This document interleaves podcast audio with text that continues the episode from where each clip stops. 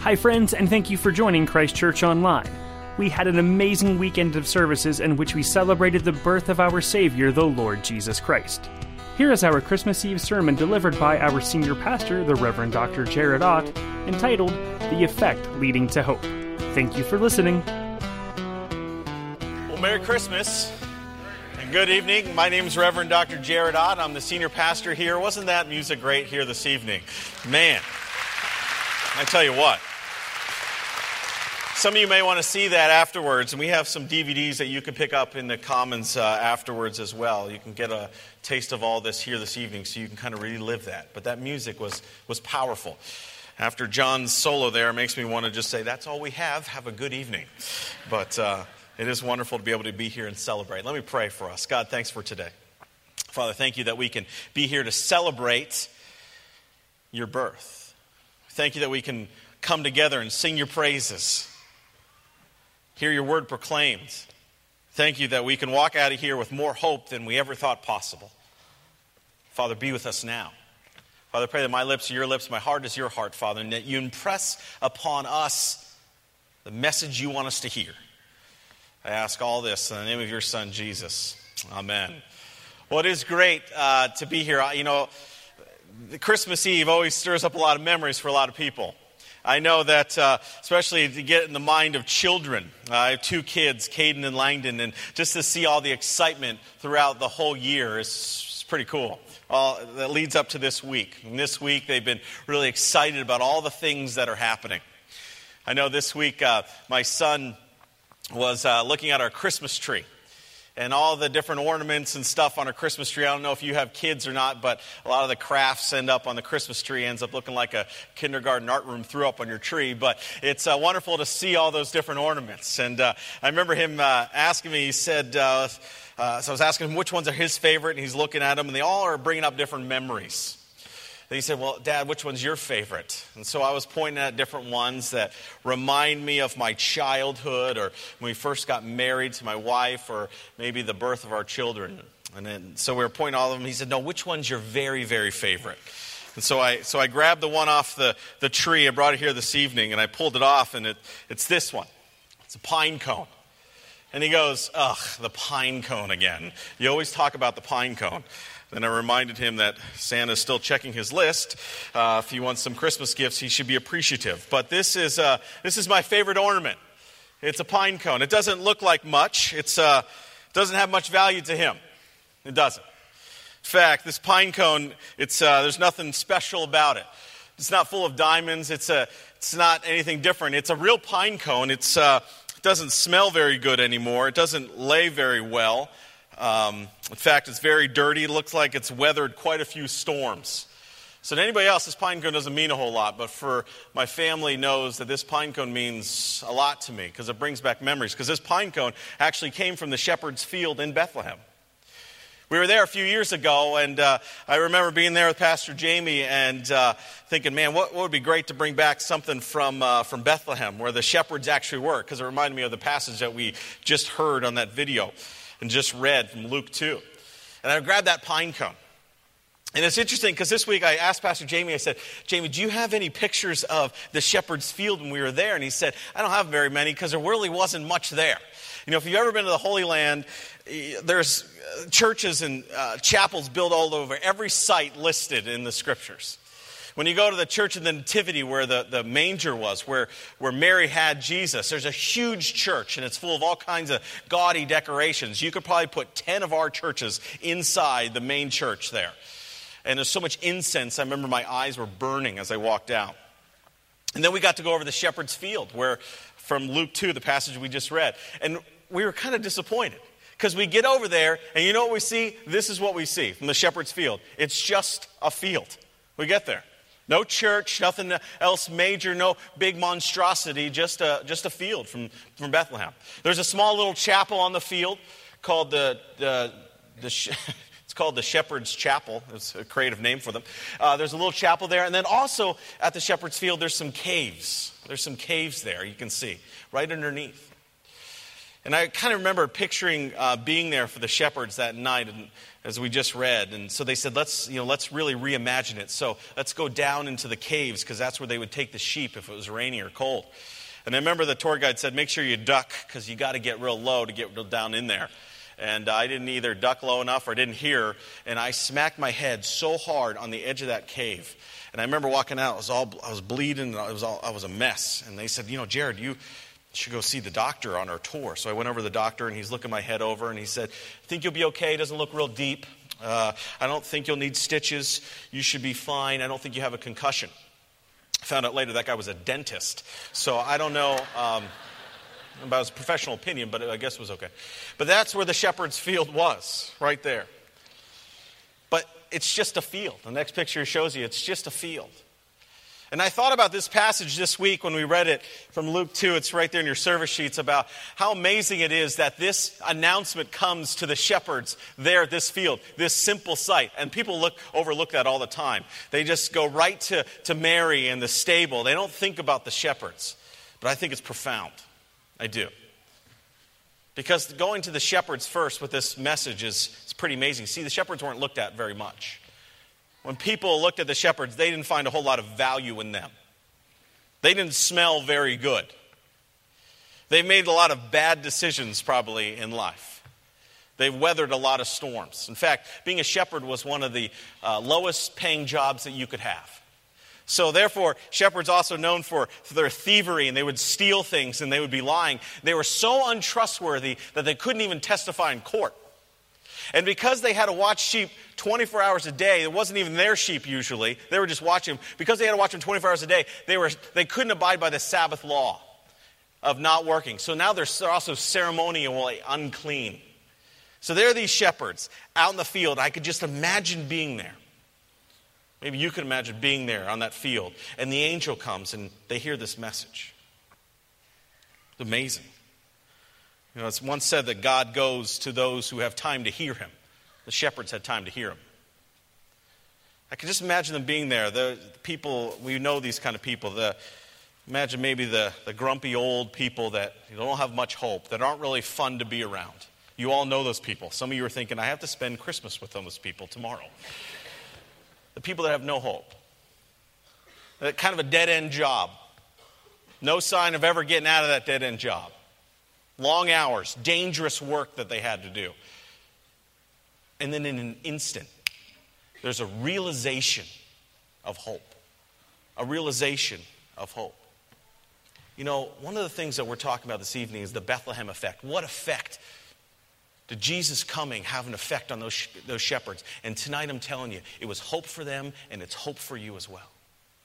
If you have your service sheets in verse 2, it says right there, it says, And there were shepherds living in the fields nearby, keeping watch over their flocks at night. And the angel of the Lord appeared to them, and the glory of the Lord shone round about them, they were terrified. But the angel said to them, Do not be afraid. I bring good news of great joy that will be for all the people. You know, it's amazing that the message came to the people that needed it the most, people that had very little hope. There's a realization there with the shepherds.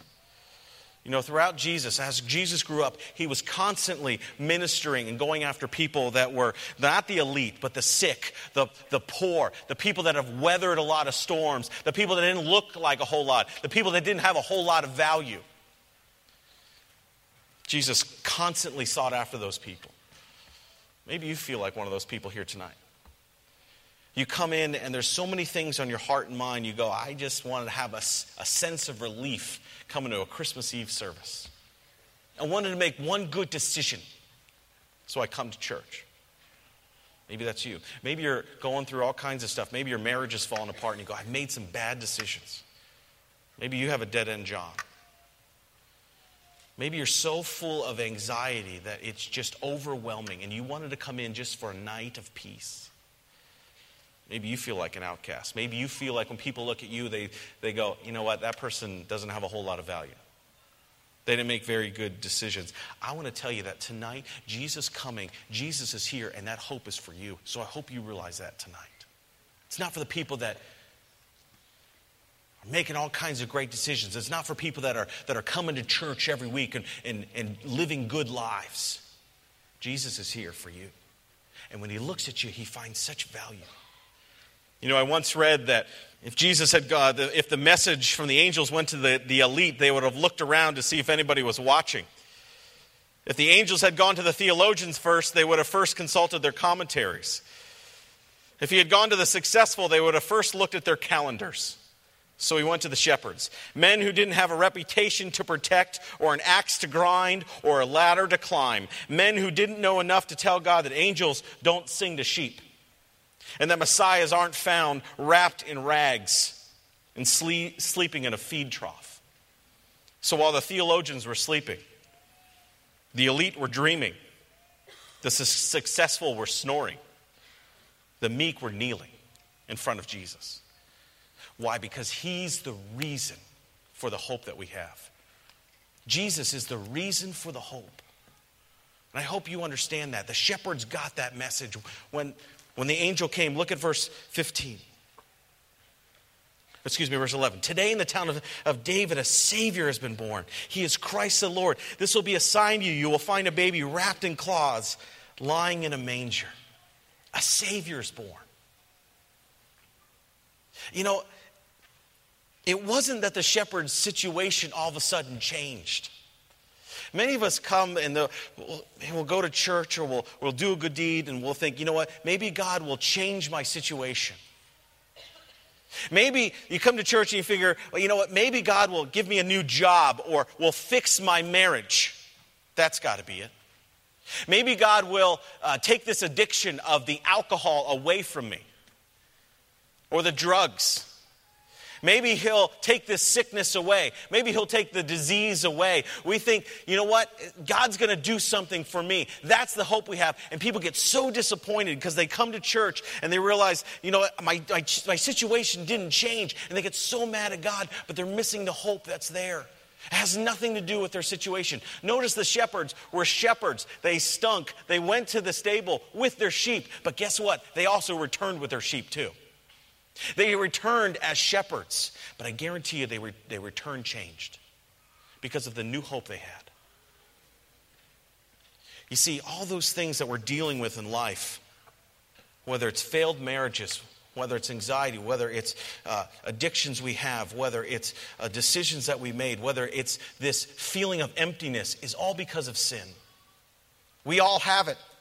That's why Romans 3 is so powerful. It says, For all have sinned and come short of the glory of God. You see, God's so holy that he can't be around sin because of our sin, then we can't be near him. We can't be with him. Romans 6:23 goes on to say, "For the wages of sin is death, but the gift of God is eternal life through Jesus Christ our Lord." That's the gift. The gift isn't a situation change, it's a whole heart change, it's a lifestyle change. The shepherds were still shepherds, they still had tough jobs, dangerous jobs. They still were looked at a bit differently. But when they returned, I guarantee you, they had a whole new hope about them. Because they realized that Jesus came for them. And I'm telling you what, I hope you get this tonight. Jesus comes for you too. He was born in a manger to grow and to die for us on the cross as a penalty that we deserved. And then he rose again three days later. So we have a relationship with him. Um, I know some of us are struggling so much at Christmas time. Some of us have so much excitement. Some of us are dealing with so many different things, and Christmas doesn't bring a whole lot of good memories. I'm telling you what, I hope that for you tonight, that Christmas will bring about that one memory of when you committed your life to Him. Because He's the reason, He's the gift. Not only did the shepherds have a realization of the hope, not only did they have the reason for the hope, but they had a response to it as well. They had a response. Look at verse 15. It says, When the angels left, they had gone to heaven. Shepherds said to one another, Let us go to Bethlehem and see this thing that happened, which the Lord told us about. So they hurried off and found Mary and Joseph and the, and the baby who was lying in the manger. I kind of wonder what would happen if the shepherds were sitting there with their sheep and the angel came.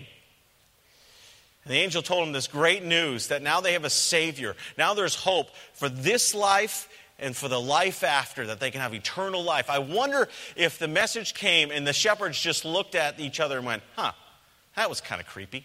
Huh? That was weird. What was that all about? And then they went on just talking about their sheep. What would have happened? What would have happened if they heard the one news that brings so much joy, so much hope, and did nothing about it? It would be disastrous. You would say, well, that would be disastrous. And I would say, you're right. And I would say the same for you. If you came and it just rose your curiosity, you went, huh, that was a nice piece of music that they did. That was a nice uh, orchestra sound that they played.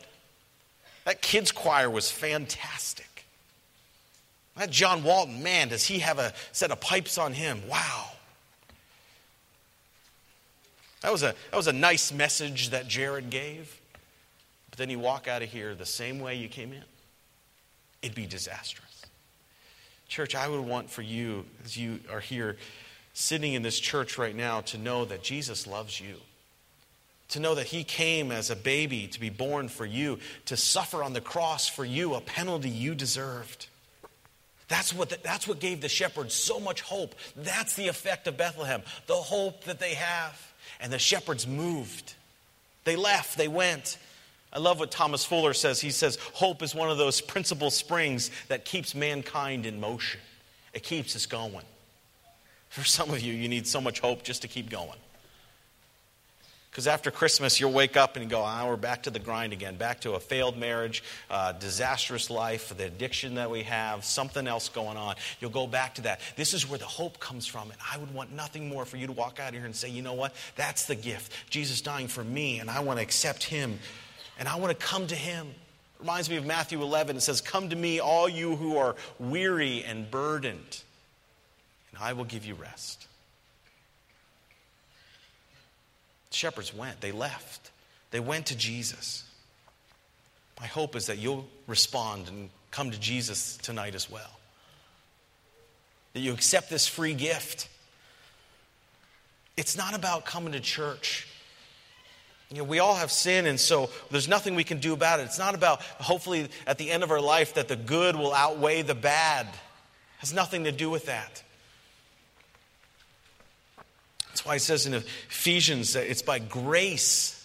It's by grace that you're saved through faith. It's not of works. It's not about what you do. It's not about coming to church or, or giving or about doing good things or about just reading your Bible. It's not about that. It's by grace, the grace of Jesus Christ who died on the cross for you. And all you need to do is believe it and confess it. Romans 10 says, if you declare with your mouth that Jesus is Lord, and believe in your heart that God raised him from the dead, you will be saved. For it's with your heart that you believe and are justified. It's with your mouth that you profess your faith and are saved.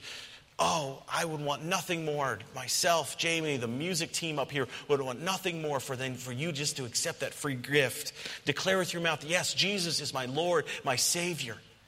And I'm in need of a Savior. So I ask Him to forgive me. I want Him to be the Lord of my life so that I can have a relationship with Him now. And then when I die, so that can bring me hope. That can bring me peace. That can help me through the tough times. That can help me with the decisions that I'm making. That can give me so much joy that'll transform my marriage, transform my families, transform my, my, my place of work where I'm at so that I can have a whole new sense about me, a whole new hope. That's my hope for you. It would be tragic if you just heard the message and walked out of here and said, hmm, that was a nice message. Hmm, that was a nice piece of music. I would so want you to respond like the shepherds and say, you know what, we're going to go. We're going to sing a song here in a few minutes. We're going to light candles. And it's something that we always do. We light candles, it's silent night. We're going to sing that and brings back a lot of memories and traditions. And many of us will walk out of here going, yeah, that was good. Got to have Christmas at Christ Church at Grove Farm. But when I think back about the shepherds being there in Bethlehem, when I place myself there, I wonder what the shepherds were thinking. I wonder what Mary and Joseph were thinking when they were in that stable. Why did God tell the shepherds first? Why did Jesus, why was Jesus born in a, in a, in a stable? And I kind of wonder if, when you look at the shepherds, that maybe, just maybe, the Son of God was born in a stable to give hope to all whose lives look like one. We make a mess of things, don't we?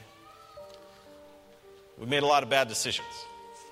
People look at us and go, I don't see much value there. Look at their life. Sometimes our actions stink. Sometimes it looks like we've weathered a bad storm. Good news of great joy, it says. I sent a Savior who's Christ the Lord. You want to know what God's deepest longing for, for you is, for your life? For God so loved the world that he gave his only Son, that whoever believes in him should not perish, but have everlasting life. We find it in an unexpected place in a stable. Jesus says, No mess turns me back, no smell turns me away. I was born to live in lives like yours. He loves you. He sees something special. Maybe other people don't, but He sees something special in you because He made you and He loves you and He wants to have a relationship with you. And it's as simple as asking Him to come in. One word from you, and He'll come into your heart, into your life. That's going to bring you hope hope for this life and for the next. Good news, great joy, eternal life. Would you receive that gift this Christmas? Would you tell God that you want to as well? Let me pray for us. Well, God, we do thank you for the fact that you've sent your Son to be born in a manger to die for us. Penalty that we deserved. We are so grateful. We're so grateful, Father, that you went and told the shepherds first, people who maybe are like us that don't have a whole lot of hope, don't have too much to be excited about. Thank you for the fact that you come to us, the mess that we live, the lives that we had. Oh, Father, thank you. Father, thank you for the, everybody in this room, the people that you brought here. Some of us are dealing with so much stuff in life that it's really hard to see any kind of hope. I pray that you be with them now. I pray that they feel that you love them, that you find value in them, that they may not look very good, that they may have made some decisions that aren't the best, that they've weathered some tough storms. Help them to realize that you love them and you want to have a relationship with them. And if that's you, it's as simple as praying that prayer, confessing, asking the Lord Jesus to, to forgive you, to come into your life. And I'm going to pray a prayer. Again, it's not the prayer that saves you, it's our Lord Jesus Christ who saves you. So if you want to receive that gift here this evening, walk out of here not just curiosity, but saying, you know what? I want to have that hope. I want to have that assurance.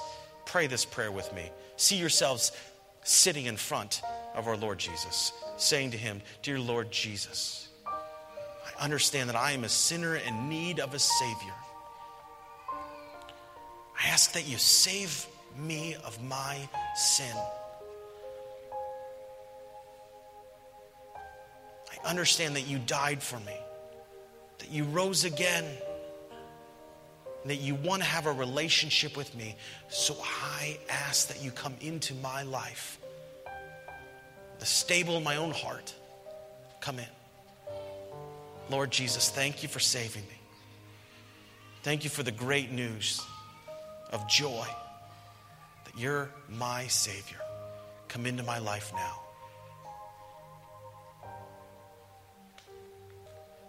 And Father, we do thank you for each and every person that may have made that commitment tonight.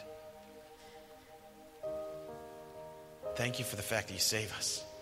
Thank you for the hope that we have. Thank you for the joy that you bring. Thank you for what you're doing in our lives.